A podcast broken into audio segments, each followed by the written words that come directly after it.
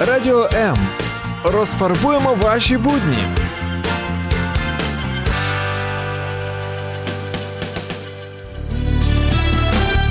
Каждый день наполняют нашу жизнь своими заботами. И, казалось бы, в этой жизненной суете мы растворяемся, не оставляя следа. Но это не так. Мы совершаем поступки. Что нам...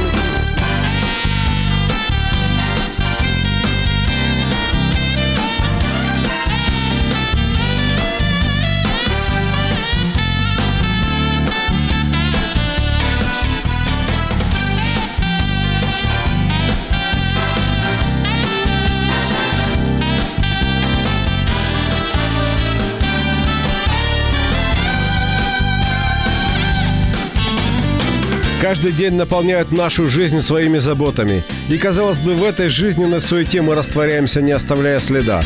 Но это не так. Мы совершаем поступки. Что нами движет и куда мы идем? Один из вечных вопросов, на который мы ищем ответы в передаче «Вечер лайв». Меня зовут Евгений Гольцов, и мы будем говорить о жизни. Не переключайтесь.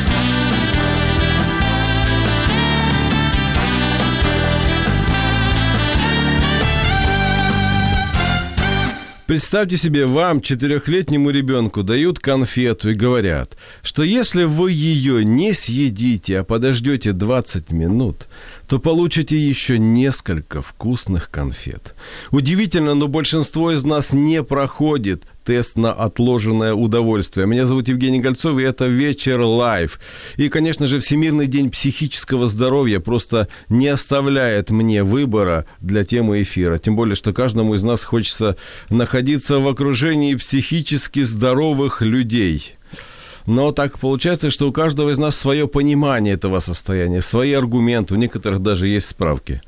Поэтому лучше этот вопрос обсуждать со специалистом. И сегодня у меня именно такой эксперт, политический психолог, кандидат психологических наук Светлана Чунихина. Здравствуйте, Светлана. Здравствуйте, Евгений. Здравствуйте, радиослушатели.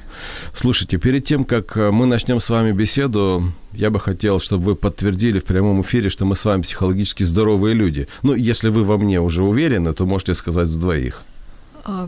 Такой провокационный вопрос. Уверены во мне или здоровы ли мы? Здоровы ли мы, да. Это такой очень философский, философский вопрос, что такое норма, что такое здоровье. Вот. И жестких, жестких границ и рамок нормы, на самом деле, особенно психической нормы, ну, практически сложно их определить. От эпохи к эпохе границы сдвигаются туда-сюда. Поэтому, но если мы с вами... проводим время за осмысленным занятием, у нас есть чёткая цель, и она не вредит общественным интересам, вот, и мы в это дело погружены, то вот, да, скорее всего, мы с вами психически здоровы. Но у меня есть ещё один веский аргумент. Вы же автомобилистка, да? Я тоже да, автомобилист. Да. У нас есть с вами справки о том, что мы психически здоровы, поэтому это тоже веский аргумент, который позволит сегодня многим нашим слушателям, нашим зрителям почувствовать себя в окружении психически здоровых людей. Хотя, честно говоря, на, на дороге так себя иногда да, не чувствуешь. Да, на дороге иногда бывает безумие, да. Да, я, кстати, начал бояться переходить дорогу, ну, с опаской переходить дорогу именно после того, как пошел учиться на вождение. Это было почти двадцать лет назад, теперь я уже об этом забыл и смело перехожу. Забыл, какие там водители. Но всё-таки всё равно осторожность. Итак, давайте всё-таки вы дадите определение психологического здоровья. Это... Сложный, сложный вопрос. Я бы сказала так.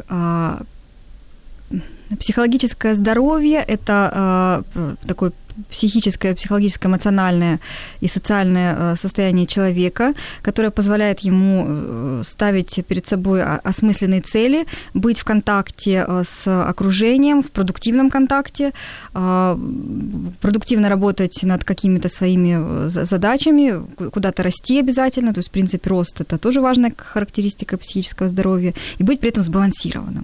Вот, наверное, как- как-то так. И, и ощущать чаще в жизни, чем недовольствие, ощущать удовольствие от жизни. Вот я вас слушаю, и я совершенно не сомневаюсь в том, что вы кандидат психологических наук. Я думаю, что уже по вашей терминологии уже вы и на доктора тянете. Это я к тому, что э, некоторые слова не совсем понятны, но они очень впечатляют. Поэтому, если вы хотите разобраться в том, что такое психологическое здоровье, психологическая зрелость, не переключайтесь, в эфире «Вечер лайв».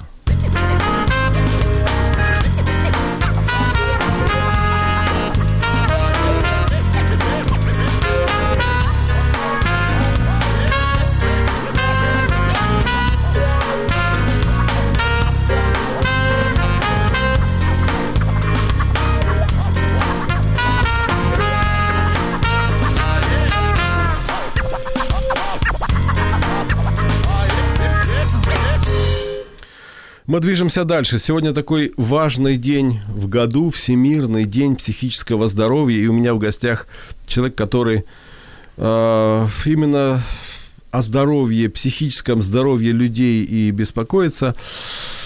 Э, хотелось бы пройти путь к психологической зрелости вообще и понять, что где-то что-то пошло не так, и, и может быть, что-то еще можно исправить. Это я про себя. Вот давайте начнем с того, ребенок рождается, врачи сообщают о его физическом здоровье. Ну, понятно. Mm-hmm. Все ножки, все ручки, все пальчики, ушки, глазки, кричит, пукает, все, все, что надо. Как и когда можно понять состояние психического здоровья у ребенка?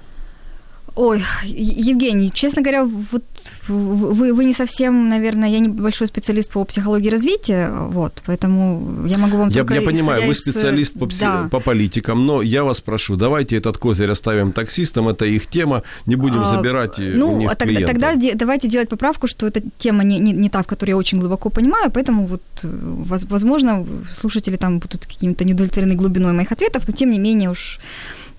Что знаю, то скажу. Насколько я, насколько я понимаю, знаю, важным сигналом о состоянии ребёнка является его способность контактировать с окружением, то, как он реагирует на приближение матери или другой фигуры, которая её заменяет, на приближение близких, значимых других, встречает ли он это с улыбкой, радуется ли он этому контакту и... Пережива... как он переживает отсутствие, разрыв этого контакта. Да, если, например, при приближении матери ребёнок не демонстрирует позитивных эмоций, вот, то, наверное, это такой звоночек. Вот. Ну, конечно, важный, важный признак – это такое, как бы, попадание ребёнка в этапность психического развития. Всё-таки в педиатрии и в возрастной психологии есть более-менее сложившееся представление о том, какие функции должны в каком возрасте у ребёнка появляться в норме, да?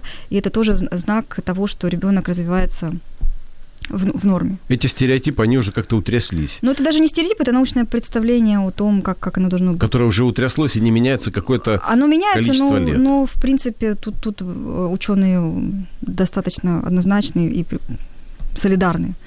Я, я вспоминаю фильм «Форрест Гамп», и для меня это один из самых ярких примеров, когда mm-hmm. человек совершенно...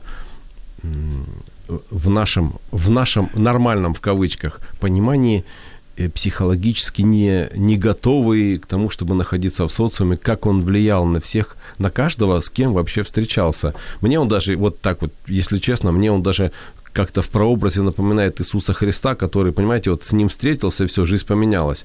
Нам пишут, Надежда Чернышова пишет, какая тема у вас на повестке дня? А тема у нас э, тест на отложенное удовольствие. Мы говорим о психической зрелости, а тем более, что сегодня Всемирный день психического здоровья, так что если вы здоровы, то, пожалуйста, присоединяйтесь к нам, тем более, если у вас есть какие-то непонятные симптомы. Пишите нам свои комментарии на Радио М, латиница, либо Евгений Гольцов.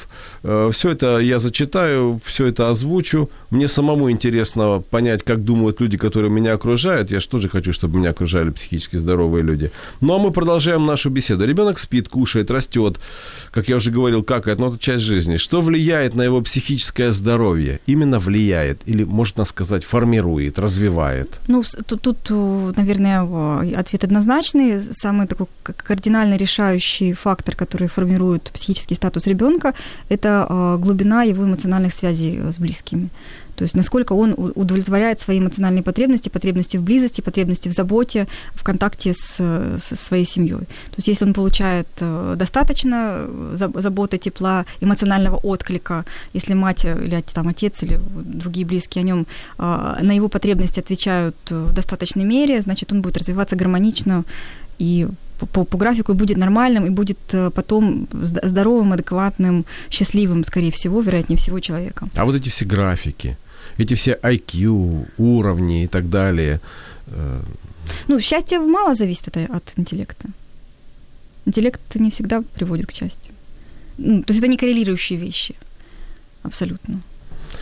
Мы вернёмся ещё к, людьми, к людям с высоким ай кью и так далее, но немножко позже. Вот давайте опустим школу, потому что, по-моему, школа – это то место, которое... Которое патологизирует любого под, человека. Подрывает психическое да, здоровье и детей, совершенно. И родителей. Это моё мнение.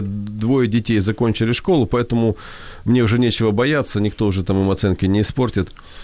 у ребенка начинают появляться какие-то интересы, он начинает чем-то увлекаться, у него появляется круг общения, цели и так далее. Но э, мы же с вами знаем, что очень часто это и негативный опыт, и разочарования, и неудачи. Одни ломаются, другие не сдаются. Что у них... Э, в чем принципиальная разница может быть? Э, наверное, что-то психологически. И, и психологически, и даже э, статус нервной системы, да, насколько нервная система возбудима или устойчива, насколько она способна э, переключаться, да, и гибкая нервная система, да, определяет то, как ребёнок будет встречать неизбежные травмы, разочарования, удары судьбы, то, о чём вы говорите, да, конфликты. То есть для, для э, одного ребёнка незначительный конфликт со сверстниками – это драма, с которой он не может справиться, для, для другого ребёнка это способ, так сказать, прокачать свои социальные мускулы и двигаться дальше, да, вот. То есть какой-то конституциональный фактор, то есть то, каким мы, какими мы рождаемся, что у нас заложено в том числе и на уровне свойств нервной системы, очень сильно потом влияет на то, как мы будем через эти травмы проходить. И это один момент. Второй момент, действительно, если у ребёнка сильная поддержка эмоциональная семьи, то есть не одинок ли он, да, не чувствует ли он себя один на один с теми проблемами, с которыми он сталкивается. А в целом, вот то, о чём вы говорите, разочарование, фрустрация, отложенное удовольствие, конфликты – это очень важная часть взросления. Если мы не проходим через эти удары, мы потом не сможем быть по-настоящему взрослыми. Да, иногда такое создаётся впечатление, что целую жизнь взрослеешь от всяких ударов и так далее. Вопросы нам пишут. Угу. Надежда. На ребёнка влияет окружение, с раннего возраста нужна всем любовь. Ну, никто в этом не сомневался, это даже... Мы скажем, об этом с вами да, и говорим. Да, да. То есть, собственно, Юлия спрашивает. Слушаем. Можно ли говорить, что украинское общество незрелое? И что нужно сделать, чтобы украинцы повзрослели? Ведь это сразу повлияет на качество украинской политики. Ну, Юлия, наверное, не с самого начала слушала. Мы политику оставим таксистам. Это их серьёзная тема. А я так порадовалась, что такой хороший вопрос, на который я люблю и могу много отвечать. Мы обязательно надо коснёмся. Политика – это часть, часть жизни. Да. да, Юля, спасибо. Хорошо. Можно ли говорить, что украинское общество незрелое? И, и да, и нет. То есть по каким-то, по ряду факторов, да, мы можем говорить, что это общество незрелое. Самое яркое проявление этой незрелости, да, вот как раз в политике и проецируется. Это наши завышенные ожидания относительно тех людей, которых, которых мы приводим в политику. И вот это быстрое, мгновенное разочарование, когда эти ожидания, естественно, не, оправ... не оправдываются, потому что они не могут оправдаться. Да. Патерналистские ожидания и какой-то определенный инфантилизм в отношении собственной судьбы, да, что кто-то должен прийти из Делать, так, так это же жизненная позиция каждого человека. Ну, вообще не каждого. То есть то, что для нас является нормой, например, для какого-нибудь там британского общества, это, в общем, что-то такое... Да-да, мы, мы к вам, мы обязательно к этому вернёмся. Вопрос вот... Я понимаю, что личная зрелость... Угу. Индивидуальная зрелость психологическая, она не зависит от паспортного возраста. Иногда смотришь там в глаза э, какому-то mm-hmm. подростку и понимаешь, что он в жизни уже битый. Mm-hmm. Не зря же вот за одного битого двух небитых дают mm-hmm. выражение. Это же, это же правда. Это человек, который психологически уже на что-то готов, он через что-то прошёл. Он э, э, с какой-то с каким-то поражением, допустим, mm-hmm. не смирился, или с какой-то победой он э, сформировался в серьёзного бойца. Ведь э, это и психосоматика, и всё что угодно, разные термины, которые проецируют, э, ну, которые проявляются именно из-за того, что психически мы как-то готовы или не готовы, они проявляются на физическом mm-hmm. уровне. Так вот, мне кажется, что... Э, Получается, что психологическая зрелость приходит не с возрастом, а, наверное, даже как следствие психологической активности, вот этих всех травм, стычек, поражений и так далее. Угу, угу. Вы согласны Соверш- с этим? Совершенно верно. То есть в- в- в- зрелость не наступает с обретением нами там, какого-то паспортного рубежа. Да? То есть она не приходит автоматически. Ну или есть такая шутка, мудрость приходит со старостью, но иногда старость приходит одна. Абсолютно то же самое можно сказать про, про зрелость. Да? Иногда зрелость не приходит. То есть человеку, там, допустим, сорок лет, а он психологически совершенно ребёнок. То, о чём вы говорите, вот эти бит- битые, кто такие битые люди? Я бы, наверное, так перефразировала вашу эту мысль, да, о чём вы говорите, как я понимаю, это а, люди, которые а, уже столкнулись с реальностью, да, с тем, как, как функционирует общество, с тем, на что ты можешь рассчитывать реально, да, с тем, как, э, какова планка э, твоих э, возможностей, что ты можешь требовать и что ты можешь делать для того, чтобы достигать э, и получать то, что ты хочешь, да. То есть... Э, это такой, чем, чем раньше человек сталкивается с принципом реальности, вот есть такой психоаналитический термин, принцип реальности, тем э, зрелее он становится психологически. То есть, в принципе, э, э, понятие зрелость и реальность э, очень-очень близкие, то есть это фактически ну, одно ну, без другого невозможно. Само понятие зрелости, оно же, мы же не ждём, что оно начинает приходить там в позднем подростковом возрасте. Мы Нет, же, сейчас уже точно не ждём. Мы понимаем, что с детства детей нужно приучать к каким-то вещам, и у них формируется ответственность. Наверное, угу. какое-то зрелое отношение, возможно, возможно, зрелое отношение к тому, чтобы следить за собой и так далее. Но, но у одних это есть, у других это, ну, из-под палки. Кто-то, кто-то абсолютно не прикладывает усилий для того, чтобы э, поддерживать чистоту, допустим, в, своем, в своей комнате, где он живет, или там делать уроки. А кого-то заставляешь эти зубы чистить, но он не хочет это делать. Он, э, но зато в каких-то, ну, зато он творческий человек, понимаете? Вот э, что отличает людей, где, где э, знаете, вот... Э, э, можно ли сказать, что при рождении все получают дозу, порцию чего-то, а кто-то, кто-то недополучил психического какого-то такого mm. стержня? Ну, на- наверное, это всё-таки такой не одномоментный процесс, да, некая доза при рождении, а это всё-таки такой пролонгированный, растянутый во время. То есть с нами в определённые моменты жизни что-то случается или не случается, и всё это влияет. То, что вы спрашиваете, да, нормально ли, если подросток в каких-то моментах отказывается нести, брать на себя ответственность, а в каких-то моментах, наоборот, готов нести. Ну, для подростка это, безусловно, нормально, но, в принципе, взрослый человек, ну, вот, там, человек там, тридцать, тридцать пять, тридцать, там, и дальше, лет, ну, конечно, от него следует ожидать, что он зубы будет чистить и в других вещах о себе заботиться, и вкладываться там в свой профессиональный рост, и в, и в творчество. То есть для взрослого человека, скорее всего, ну, это непростительно. Для подростков вполне. Светлана, вот мы, мы с вами так говорим, понимая, что, например, у человека есть семья, у него есть обязанности. А ведь если человек живет сам, ему особо ничего много и не нужно. Ведь не так много нужно для счастья, тем более, когда один, и продаются пельмени и сосиски.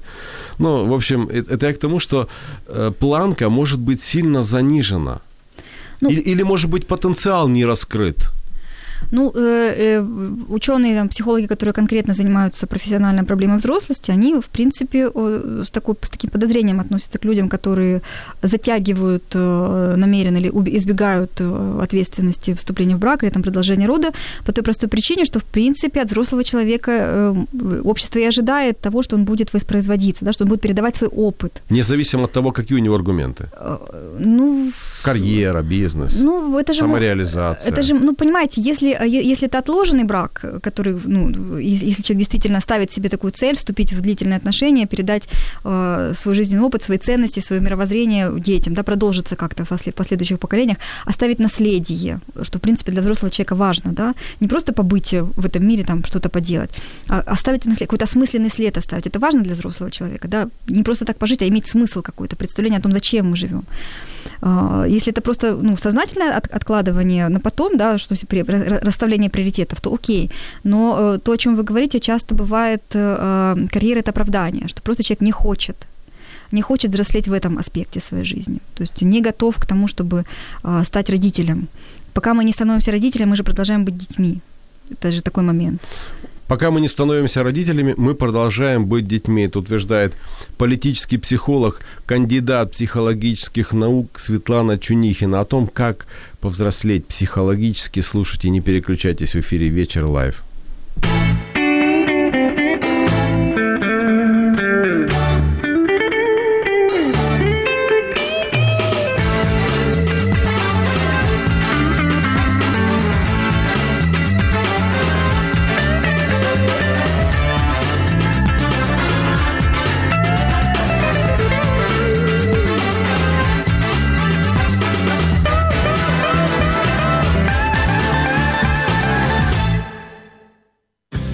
Поодинці щасливим не станеш.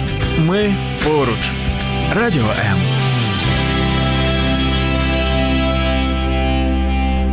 Что такое психологическая зрелость? Тем более сегодня в день, во Всемирный день психического здоровья тема очень актуальна, потому что мы-то хотим, чтобы нас именно такие люди и окружали. И, окружали. И нам и Greetings from Texas передают, спасибо, Рон. И Юлия комментирует, все-таки тема зрелости общества не раскрыта. Хочу дослушать ответ. И в дополнение, какие бы качества здорового, зрелого общества могла бы выделить Светлана? Мы сейчас к этому подходим, но я хотел бы... Э, так, нет, еще один комментарий, я обязательно хочу прочитать. Мои дети пережили смерть папы. Младший пережил спокойно это, а старший был в депрессии и нервным, часто психовал. Так что одним словом не опишешь. Психоз. Угу.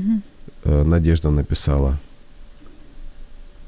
Вот одна и та же ситуация. Это, знаете, как кипяток, который совершенно по-разному влияет на то, что в него бросишь. Яйцо становится твердым, а морковка совершенно мягкая. Угу. Как, как вы прокомментируете то, что в одной и той же семье с одинаковым вкладом со, со стороны родителей дети совершенно по-разному переживали? Может быть, у них был э, разный уровень взаимоотношений с отцом? Ну, нам сложно судить достоверно, мы можем делать только предположения относительно того, какие там причины были, но э, исходя от того, что человек написал, э, скорее реакция старшего ребенка на утрату, она совершенно адекватная. То есть острое горе, много эмоций, это совершенно нормальные эмоции, реакция в случае потери. То, что старше, я не знаю, сколько этим детям было лет, но чем старше мы становимся, тем глубже мы можем погружаться в печаль. То есть маленькие дети, они печалятся, это печаль поверхностная эмоция, да, они еще утраты не очень могут понимать, что это, у них эти раны быстро затягиваются. Чем старше мы становимся, тем глубже мы понимаем невосполнимость некоторых потерь, поэтому, ну, наверное, вот я бы так прокомментировала, что старший ребенок просто в силу того, что у него, у него был уже возраст, он вот дал такую более глубокую реакцию на утрату, которая, в принципе, совершенно адекватная ситуация. Ну, вы знаете, допустим, люди, когда переезжают в другую страну жить, да даже в другой город, это, это тоже рвутся какие-то связи, какие-то взаимоотношения. Мне кажется, что чем взрослее становится человек, тем острее и больнее он переносит любой разрыв, любую потерю чего-то, что для него было важным в жизни. Да, да.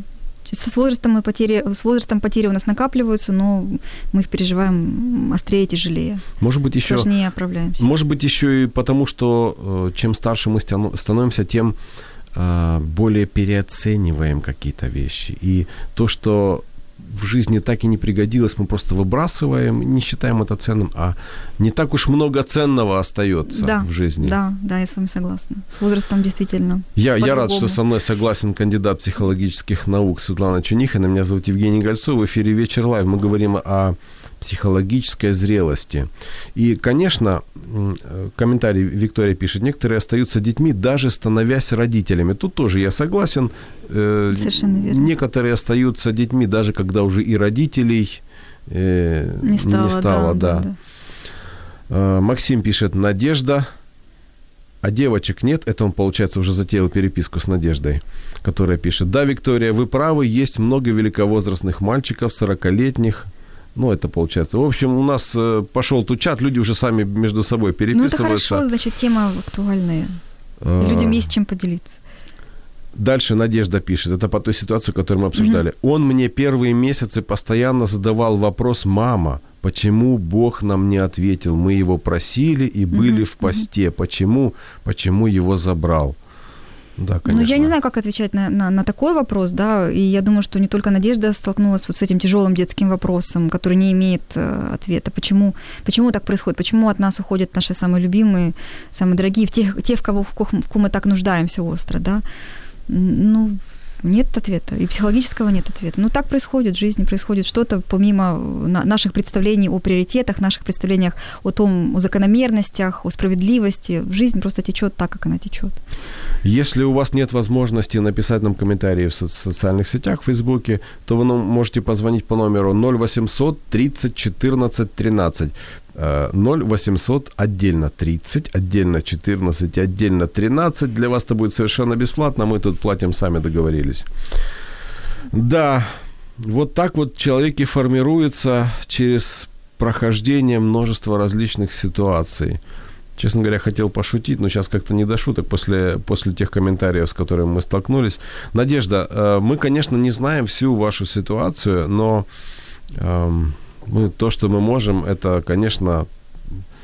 Ну, нам жаль, ну как это сказать, знаете, мне жаль, да, вот такое, мне жаль, I'm sorry, там кто-то говорит, там, горе у человека какое-то случилось, это, там. Мне даже кажется, что иногда вот этим «мне жаль» или там чем-то подобным мы, мы даже как-то глупости говорим. Иногда лучше просто вот молча постоять, обнять человека, и этими словами ты скажешь намного больше, и он почувствует твои объятия, может даже поплакать иногда. Ну, в словах «мне жаль» тоже, в принципе, нет ничего плохого, если мы действительно вкладываем туда то содержание, которое мы, мы хотим донести, что я с тобой, я ощущаю эту боль вместе с тобой, я вот здесь, чтобы ее разделить. Но и в объятиях молчаливых, и в молчаливом присутствии тоже очень много поддержки, действительно. Вот я, я, я вспомнил ситуацию, я... Ну, у меня один товарищ, и мы вместе жили очень далеко. У него своя семья, у меня своя. Ну, мы жили очень далеко отсюда, в Канаде, и у него умер отец. Отец у него mm-hmm. находился совсем на другом континенте.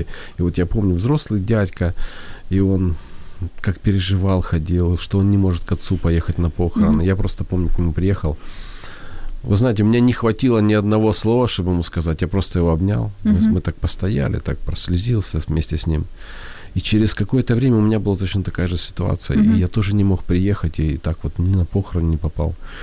Э, насколько вот э, для меня было важно вот эта психологическая поддержка, что люди просто были mm-hmm. рядом просто со мной. Были рядом. Mm-hmm. Да.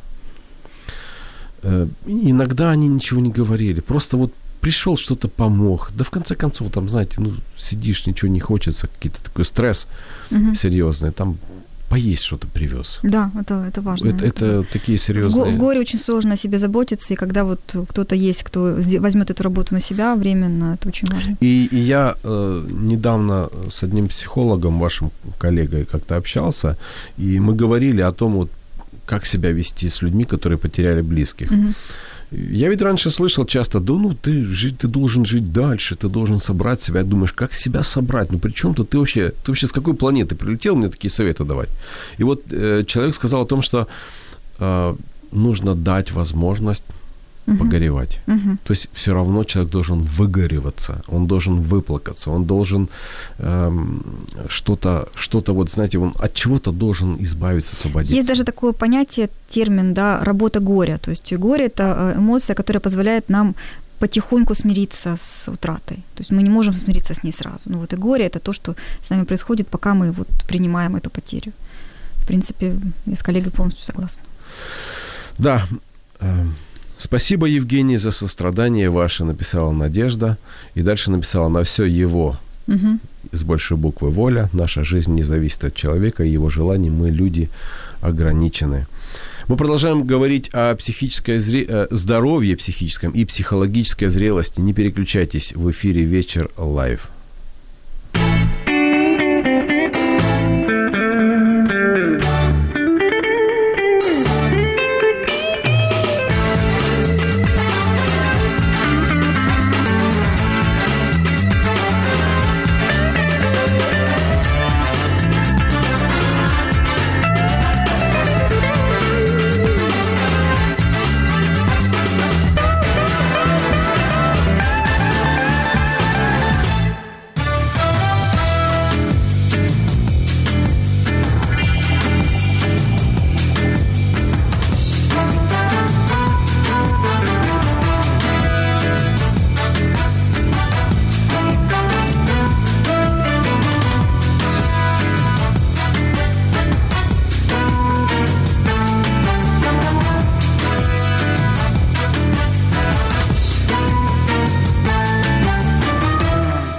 Когда едешь по дороге, то кажется, что вокруг тебя, ну так, одним словом, все психологически нездоровые водители окружают. Но это, это, вы знаете, это особенность нашей страны. Я говорю сейчас это очень уверенно, потому что э, несколько лет ездил по канадским дорогам, и там как-то по-другому получается ездить. Я с, моими, э, с моим темпераментом, с моими ценностями, с моим желанием посигналить, но, тем не менее, аккуратный водитель. Там я за несколько лет посигналил намного меньше, чем здесь я могу за месяц посигналить. Представляете? Mm-hmm. И вот э, и справки же у всех есть. Психологи- психически здоровые же водители все, справки ну, получали. Евгений, ну вы же понимаете. И психологическая активность постоянная, которая заставляет работать над собой, становиться битым в какой-то ситуации, потом уже э, зрелым.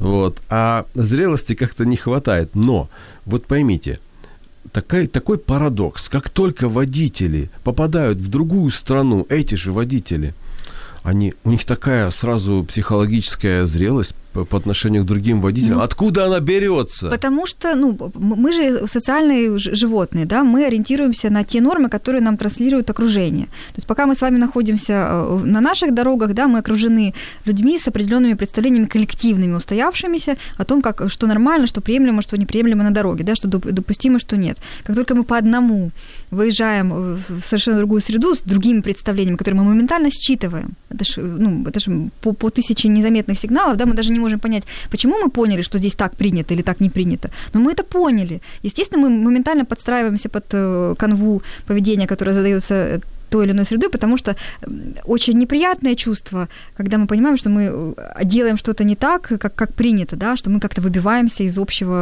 не, из не, общего некоторые правила. Некоторые специально выбиваются и делают как-то не так. Но это не, не тема нашего сегодня. Это, да. это не про психическое здоровье. Да, но, но я вам скажу, почему мое личное наблюдение.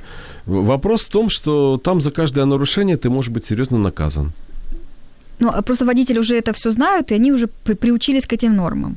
Если ваш вопрос в том, безнадёжны ли мы как водитель, ну, конечно, нет. Ваш же пример о том, как мы ведём себя на других дорогах, в других странах, этому яркое свидетельство. Меня, меня, меня, кстати, Канада очень окультурила, и я с тех пор стал ещё лучше. Я ну, вот чем больше людей ездил. Будет окультуренных встречаться на наших дорогах, вот, например, я много раз сталкивалась, вот в последнее время больше и больше сталкиваюсь, ну, сейчас уже не сталкиваюсь, потому что я перестала так делать, но меня пару раз конкретно застыдили за то, что я просто там припарковалась на месте для, для инвалидов с этим значком, думаю, сейчас быстренько в магазин сгоняю, куплюсь и перееду. И меня, ну, мне люди незнакомые как бы давали реакцию такую неприятную, то есть вам стыдно, но я понимала, что мне действительно стыдно, я больше так не делаю. То есть, не делайте больше так, да, не ну, делайте. Ну, это просто к тому, что общество потихоньку начинает менять свои нормы. Окультуриваться. Да, окультуриваться, и рано или поздно мы, в общем, скорее, хотелось бы раньше, но мы будем хотелось ездить бы как, это застать, да? Как в Канаде, да, ну, потому что... Ну, и мы, конечно, можем одичать, то есть, может быть, тренд и туда, в ту сторону. Но я уверен, что в развитых странах это именно за счёт того, что там жёстко это наказывается. И мне кажется, что тут срабатывает чуть ли не инстинкт самосохранения, ну, инстинкт сохранения своего кошелька, сохранения своей там... Ну, наказание, санкции, самый, самый прямой и быстрый, эффективный э, способ поменять поведение. Ну, только это должны быть санкции неотвратимого действия. А вот давайте э, проведём параллель, ну, я попробую провести параллель с воспитанием детей. Ведь в последнее время такие тенденции... Я бы сказал, ну, не либерализации воспитания, но э, очень большого попустительства. Я, я не сторонник жёстких каких-то ежовых рукавиц. Нет, неправильно. Я считаю, что прежде всего в основе с ребёнком должны быть взаимоотношения, на которые уже, но, но которые ограничены угу. какими-то рамками, законами, какими-то правилами, совершенно одинаковыми верно. Правилами. Не сегодня Совершенно, одни, завтра другие. Абсолютно верно. Но это мне, ключевой момент. Но мне кажется, что мы теряем эту строгость, и И потеря этой строгости сейчас может привести к тому, что следующее поколение, оно, ну, ну мы его не узнаем, так мягко ну, скажем. Евгений, даже если мы его не узнаем, то вряд ли это приведёт к концу света, потому что каждое поколение более старшее, глядя на, так сказать, на, на, на говорит, послед... да? да, это просто, ну, это вот классика. То есть, оно, конечно, будет другое, но это не будет конечное поколение в нашем человечестве, скорее всего. Недавно общаясь с грузинами, то есть люди, которые родились, прожили в Грузии, сейчас здесь. Один, ну, на мой вопрос, что вас, может быть, там ярко шокировало в Украине, он говорит, то, что старшим людям не уступают место в общественном транспорте. Угу. Ну, у нас уступают, просто у нас можно не уступить. А это психическое так. нездоровье или это психологическая незрелость? А, ну, я бы не сказала, что это и нездоровье, и незрелость. Это просто, скорее, культурная норма. То есть, ну, у нас, в нашей культуре допустим, то есть, какой-то, конечно, считается... поощряем им уважение к людям старшего поколения, но, в принципе, допустимо проявить неуважение. То есть у нас все санкции, на самом деле, украинское общество, оно такое общество не, не жестких санкций, не обязательного действия, да, то есть у нас могут наказать, могут не наказать, ну, да. могут жестко наказать, то есть, ну, ну, вы, конечно, нарушили, ну, пожалуйста, больше так не делайте. четыреста восемьдесят пять китайских предупреждений. Совершенно, да, да то есть, но чтобы держать, держать правила, держать вот эту рамку требований, нужно иметь много психической энергии, и вот это уже вопрос зрелости, то есть если ты а, через сопротивление ребёнка или там, через сопротивление подведомственной тебе громады, например, все же сопротивляются, то есть дети не любят э, требований, то есть они как бы их и э, нуждаются в них, но и одновременно и не любят, и бунтуют. Так вот, если ты готов э, инвестировать в свою психическую энергию, то есть уделять время, внимание, то чтобы э, соблюдать неукоснительность тех правил, которые ты устанавливаешь, на то, чтобы объяснить, почему ты так делаешь, и потом держать эти правила жёстко. Тогда ты, в общем, проявляешь себя как зрелый родитель, как зрелый руководитель, не знаю, как зрелый президент, как кто угодно. Это важная характеристика. Я, я, я просто я считаю, что это зерно, которое мы должны вырезать и отдельно, так сказать, сделать из него хорошую рассаду. Я вспомнил, когда у меня... Ну, я люблю собак, я к ним хорошо отношусь. Вообще, люди, которые любят собак, они молодцы. Всем привет. Я тоже люблю собак. И когда я как-то принёс домой такого маленького таксёныша, ну, такса, порода такая, да, и у меня три ночи ушло. Я не спал три ночи на то, чтобы я приучил его, где он должен спать. Угу. Я приучил, я три ночи почти не спал. Я, я слушал его жалобные э, сковчания, я слушал его, как он там плачет, как он там жалуется всем вокруг о том, какой я злой. У меня и все эти три ночи было желание, допусти, пожалуйста, беги, уже ложись куда хочешь. Слушайте, он с тех пор ни разу э, даже не, не, повыша, не, не подавал голос до тех пор, пока мы не просыпались. Mm-hmm. Он ждал, пока mm-hmm. мы проснемся. То есть вот это вот, э, наверное, как раз я понимаю, что вы говорите, свою психологическую энергию направить туда, чтобы добиться да, того, да. чего ты хочешь. У меня сегодня потрясающий гость Светлана Чунихина, человек, который понимает, что такое психическое здоровье и психологическая зрелость. В эфире «Вечер лайв», не переключайтесь.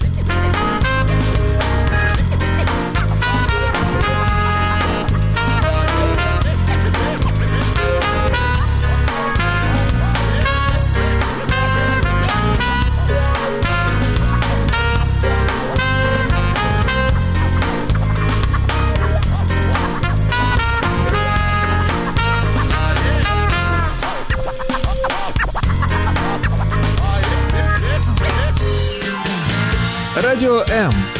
Розфарбуємо ваші будні.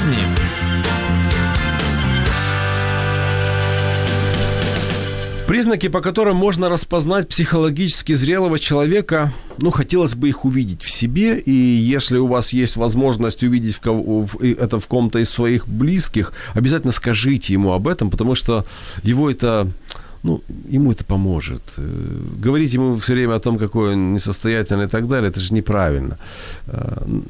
Значит, нам пишут, Надежда опять написала, Евгений, это особенность не Украины, а всех людей бывшего Советского Союза, это, я так понимаю, о водителях. Uh-huh, uh-huh. И понятно, что Надежда живет в другой стране, в скорее всего, в США. В Беларуси ездит совсем по-другому. Да, да. В Беларуси, кстати, ездит совсем по-другому, поэтому... Я, не, я с вами согласен. Нельзя У меня была возможность там поездить. Да, Виктория пишет... Женя, теория разбитых окон в проекции на водителей. Uh-huh. Я с этим Есть тоже совершенно такое, да, согласен. Да. Сева пишет «Привет, привет, Сева». Но, тем не менее, признаки, по которым можно распознать психологически зрелый человек. Вот это мои наблюдения, я хотел mm-hmm, бы да. с вами посоветоваться. Если я недословно, но приведу смысл, суть высказывания, которое приписывается Черчиллю, о том, что человек должен быть в разном возрасте по-разному, ну, скажем, заквашен. Вначале он должен быть таким идеалистом, радикалом, потом он должен быть помню, человеком, который цитату, да, да. умеет договариваться и так далее. То есть ни одно правило, однажды установленное, не является незыблемым. Это вот формулировка, которую я бы так сформулировал. Человек понимает, что он меняется, что меняется окружающая реальность и потребность, и, соответственно, должны меняться способы взаимодействия с окружающим миром. То есть не получается ли тут, что, скажем, система ценностей меняется? Даже если система ценностей меняется, но я хочу, Евгений, сказать, что вы ухватили самую суть одного из важных признаков психической зрелости, да, это адаптивность и адекватность. То есть вот адаптивность, то есть способность быть адекватным тем внешним изменяющимся и внутренним условиям, которые, с которыми ты сталкиваешься. Да, вот совершенно верно, и Черчилль прав, и вы, безусловно, правы. Это важная характеристика. Спасибо. Вы с Черчиллем, в общем, правы, Евгений. Вы, вы, вы, вы молодцы, да. да. То есть это важная и сильная характеристика психической зрелости. Наши ценности меняются, и в этом нет ничего драматичного, потому что, по большому счету, мы все равно остаемся теми же самыми людьми, которыми мы рождаемся. То есть мы все равно сохраняем идентичность самим себе в течение жизни. То есть наша идентичность, она спрятана даже глубже, чем ценности. То есть ценности могут переоцениваться, вот как вы говорите, да, что мы с годами мы пересматриваем то, что действительно ценно в жизни, да, допустим, двадцать лет нам кажется, что ценным иметь много там сексуальных партнеров, там, или крутую машину, или быть там, вау, вызывать вау, вау-эффект, или быть в тусовке, да, а к годам, там, к сорока мы понимаем, что важно иметь устойчивые отношения с теми людьми, которых ты ценишь по-настоящему, которые ценят тебя. А в шестьдесят лет там начинает быть важным там оставить свой след или там какое-то наследие, то есть, а все остальное даже не важно, то есть можно жертвовать там какими-то вещами. То есть это нормально. Если человек не меняет свои ценности, ну, значит, он не развивается, что, в общем, тоже, в принципе, мне кажется, тревожно. Я, я постепенно все более и более замечаю в себе такие консервативные, ну, такое консервативное движение. То есть я становлюсь все большим консерватором, угу. и причем не так уж много вещей, в которых я хочу остаться консерватором. То есть есть вещи, которые я понимаю, что это ход времени, я на них не повлияю, но какие-то мои внутренние угу. ценности, допустим, какие-то люди, какие-то ценности в угу. людях, во взаимоотношениях с людьми, они все больше и больше укрепляются, и я понимаю, что в жизни, ну, не так уж много друзей. И вообще... И, и может быть, у них не должно быть так да, много, да. И, и я понимаю смысл, я согласен с утверждением, которое говорит, что друзей много не бывает. Я понимаю, что э, тишину... Я начинаю ценить тишину. Угу. Я начинаю ценить время и на то, ну, скажем... Вот, то есть есть люди, с которыми я не хочу проводить свое время. Я просто понимаю, что я его просто выкину. Вот mm-hmm. все равно, что взять э, что-то, взять какую-то денежную купюру, выкинуть в мусорное ведро. И ты ей не будешь пользоваться, и все, и она там сгниет. Это бесполезно потраченное время. То есть мне кажется, что есть люди, с которыми интересно есть. Ты, ты с ними... Э, не то, что даже ты от них что-то получаешь, может быть, даже ты им что-то даешь. О, ну, Евгений, ну я еще, еще раз хочу сказать, что вы опять ухватили две, две, две важные характеристики а, психологической зрелости, да, два разных признака, два важных признака. Первый – это взрослые люди, они а, способны сами, а, ну, они, они независимы, не, не так катастрофически тотально зависимы от а, социальных условий, они могут сами формировать свой собственный э, социальный профиль, да, они могут сами определять, э, какие отношения важны, какие нет и почему. И они могут сопротивляться давлению и манипуляциям окружения, которое, которое бесконечно, да, которое на нас, нам постоянно говорят, ты должен, ты должен то, ты должен это, ты должен пойти, ты должен думать так, должен думать иначе. В принципе, взрослый человек – это человек, который умеет сам понимать для себя, что он должен себе, в первую очередь. Должен ли он общаться с этим человеком или не должен, и почему, да, себе, в первую очередь. Вот это автономия и чувство самодостаточности, да, независимость от социальных давлений. Вот. И второй признак, вы сказали, но я его забыла. Но это то, что хочется давать. Вот, да, спасибо. Действительно, да, что мы понимаем, что э, другие люди для нас не объект удовлетворения наших желаний, как в детстве, да, мама, папа, это... Почему наша любовь к ним такая безграничная? Потому что мы от них полностью зависим, потому что они нам дают. Мы им даем меньше, чем они нам дают, да? А с, с, с годами ты понимаешь, что важнее даже отдавать, э, чем брать. И, ну, это... взаимодополняющие процессы. То есть, если ты только способен брать, ну, что-то тут... Что-то не так. Ну, что-то, стоит, что-то, стоит что-то посмотреть, да, на свою жизнь с этой точки зрения. Да. Юлия продолжает закидывать нас комментариями о том, что э, надо говорить о политике. Так как в гостях политический психолог, хотелось бы услышать о политике. Вам не надоело говорить о политике? Так между ну, нами, пока моя, никто ну, не слышит. Ну, как, Евгений, это моя профессия, я, в общем, с этого живу. Поэтому... Я понял. Вы, вы можете пока сейчас свою политическую ну, работу я, отложить я, в сторону? Я отложила, я иду совершенно в соответствии с вашими Юлия запросами. Юлия пишет, скоро в стране выборы, на какие особенности характера политика следует обращать внимание избирателям, чтобы выбрать более здорового президента, и недавно был обнародован рейтинг доверия к политикам, не помню кем, и впервые... А, и в...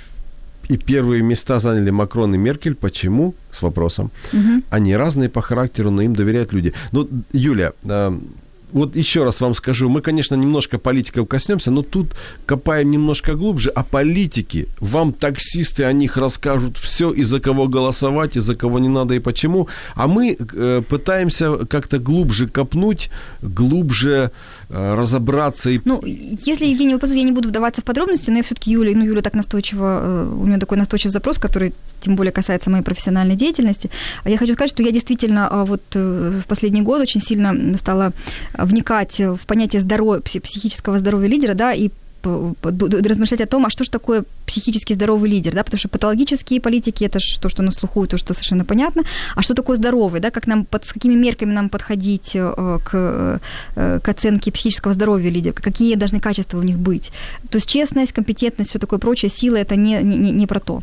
Юлия, загуглите мою страничку в Фейсбуке, и там у меня я специально пишу об этом под хэштегом «краш-тест». Вот там я выкладываю все свои размышления об этом. У меня ответа еще готового нет, но я об этом размышляю. Спасибо вам за интерес. Пожалуйста, присоединяйтесь, и там я все об этом пишу. И не только Юлия может загуглить кто угодно. Светлана Чунихина, ее страничка, ваша страничка в Фейсбуке. В Фейсбуке, да. да. И, кстати, вот я слышал вашу, ваше участие в передаче «Политика по Фрейду». Угу. Там, где вы с Юлией Забелиной mm-hmm. обсуждали политику. Мне тоже это очень понравилось. Но мне кажется, что... Это не, не та Юлия? Да, значит? Это та Юлия, да. Но мне кажется, что если мы разберем именно и увидим признаки, по которым можно распознать психологически зрелого человека, это как раз и да, намного да, здоровье, важнее. Да, здоровье равно зрелость для взрослого человека, абсолютно точно. Следующий принцип, принцип или признак, который я бы хотел отметить, в моем понимании, это естественность. Вы знаете такое утверждение, что умные дурачатся, умничают, соответственно, другие. Так вот, мне кажется, что человек не будет скрывать свои слезы силой воли, когда mm-hmm. очень грустно, и не будет держать серьезное лицо, когда смешно. Я, я, я вот смотрю на то, что даже и наши политики просто люди. Политики – это же те же люди, которые в нашем социуме воспитались. Мы неестественно себя ведем, мы не умеем быть естественными, потому что нам с детства «Здесь нельзя кричать!» Ребенок, mm-hmm. ай-яй-яй, ты в поезде громко разговариваешь. Да, нормальный, здоровый ребенок. Mm-hmm. Да, совершенно... По-моему, больной бы ребенок сидел тихо. Ну, это очень глубокий затронули э, такой аспект, пласт э, проблем. Э, действительно, зрелый, здоровый человек, взрослый, он всегда тождественен самому себе, и он э, естественен в своих эмоциональных реакциях на происходящее, да, то есть то, что называется иногда страшным, как вы, наверное, скажете, словом «конгруентность», да, когда наше внутреннее... Я, я не... Придётся гуглить, в, что это за слово. Не, не, не важно. Я сейчас вам объясню. Когда ваше внутреннее состояние соответствует тому, что вы демонстрируете вовне, да, и вы не, не паритесь по поводу того, как это будет воспринято, как это будет проинтерпретировано другими людьми, если это ваше, ваше внутреннее если состояние. Если это сущность. Да, если это то, что вы, то, то, что вы во что верите, то, что Потому вы Потому что вы в это не играете. Да, совершенно верно. То, что транслируем мы невольно своим детям. Ну, понимаете, мы общество с сложной, долгой историей психологического травмирования. Вот такого макро, я бы даже сказал, макроисторического. Уничтожение. Уничтожение, совершенно верно. Поэтому, конечно, наша такая традиция воспитательная – это сделать ребенка незаметным, чтобы просто, чтобы он выжил. Понимаете, до сих пор вроде как этих угроз, как того масштаба, который был, уже нет, но традиция, мы же передаем это из поколения в поколение, вот это приказ «замри», «будь незаметным», он до сих пор транслируется нашим детям. До сих пор наша система образования школьного, среднего, она такая усредняющая, то есть она обрезает все, все острые углы у ребенка, делая его вот этим вот штампованным членом общества, который не способен создавать проблем, да, но и ничего особо и не готов проявлять, продуцировать, творить, да, то есть мы обрезаем в ребенке всю индивидуальность. Просто для того, что просто мы так, так считаем, что это мы таким образом о нем заботимся, хотя это уже давно не так. Вот с этим, конечно, надо что-то делать. Мы обязательно ваши тезисы нарежем отдельно и будем крутить, потому что они заслуживают именно такого отношения. Система ценностей мне кажется, это один из важных составляющих вообще. Именно система ценностей. Не то, что человек э, сегодня этого политтехнолога пригласил, завтра этого, и он играет одну роль, вторую, а именно система ценностей, которую можно проследить на протяжении всей угу. истории жизни человека, может, даже его семьи. Угу. Да, совершенно Согласны? Верно. Согласны? Да. Если вы хотите спросить, что происходит с политиками в этом смысле, да, то действительно наши политики с трудом держат эту ценностную рамку, потому что они вынуждены постоянно гнаться за популярностью, а в нашей стране... Они, и... хотят, они хотят вместить в себя да, ценности да. всех максимально, чтобы захватить избирателей. Совершенно верно. Поскольку у нас у общества собственные внутренние ценности плохо артикулированы, то есть ответить на вопрос, а чего же мы хотим, общество тоже не может точно, ясно, определённо. Вот это поэтому неясный запрос общества, неясно улавливается. На него легко общество. Отвечать тоже так непонятно. Да, то есть это всё такое циркулирование, это смутный, смутный объект желания, который постоянно проецируется в поле политики, и поэтому политики забывают о том, что для них важно. Они понимают, что ценности это не является инструментом их политической деятельности, политической результативности. Поэтому, да, эта проблема, я с вами согласна. У нас уже пролетел весь наш эфирный, весь эфирный час. Один вопрос. Постарайтесь, пожалуйста, ответить на него кратко, одним словом, одним. Да или нет. Ага. Существуют ли такие места или общества, в которых все люди психически здоровы и нет. психологически зрелые? Ну, конечно, нет. Только в наших фантазиях. Я, я очень благодарен вам за беседу. Мне не только было интересно с вами общаться, мне очень полезно было с вами общаться. Надеюсь, что нашим слушателям понравилось наше общение. У меня в гостях была кандидат психологических наук, политический психолог Светлана Чунихина. Спасибо, Светлана. Спасибо и вам, Евгений, за прекрасный эфир. С- от себя могу добавить только, что тест на отложенное удовольствие, о котором я говорил в начале передачи... Нет-нет, мы зачем его обсуждать? Он показывает четкую статистику. Те дети, их, кстати, до тридцать процентов, которые смогли удержаться и в течение двадцати минут не съели конфету, получили награду в виде еще нескольких конфет и в дальнейшем лучше ориентировались по жизни и демонстрировали больше положительных качеств. Поэтому для того, чтобы наше общество состояло из психически здоровых и психологически устойчивых людей, нужно работать над собой и не сдаваться за мгновение до победы. Это был «Вечер лайв». До встречи через неделю. Каждый день наполняют нашу жизнь своими заботами. И, казалось бы, в этой жизненной суете мы растворяемся, не оставляя следа. Но это не так. Мы совершаем поступки. Что нами движет и куда мы идем? Один из вечных вопросов, на который мы ищем ответы в передаче «Вечер лайв». Меня зовут Евгений Гольцов. До встречи через неделю.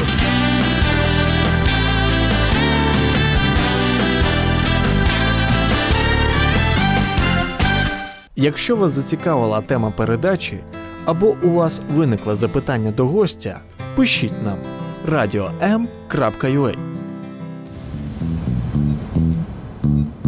а. Радіо М. Про життя серйозно та з гумором.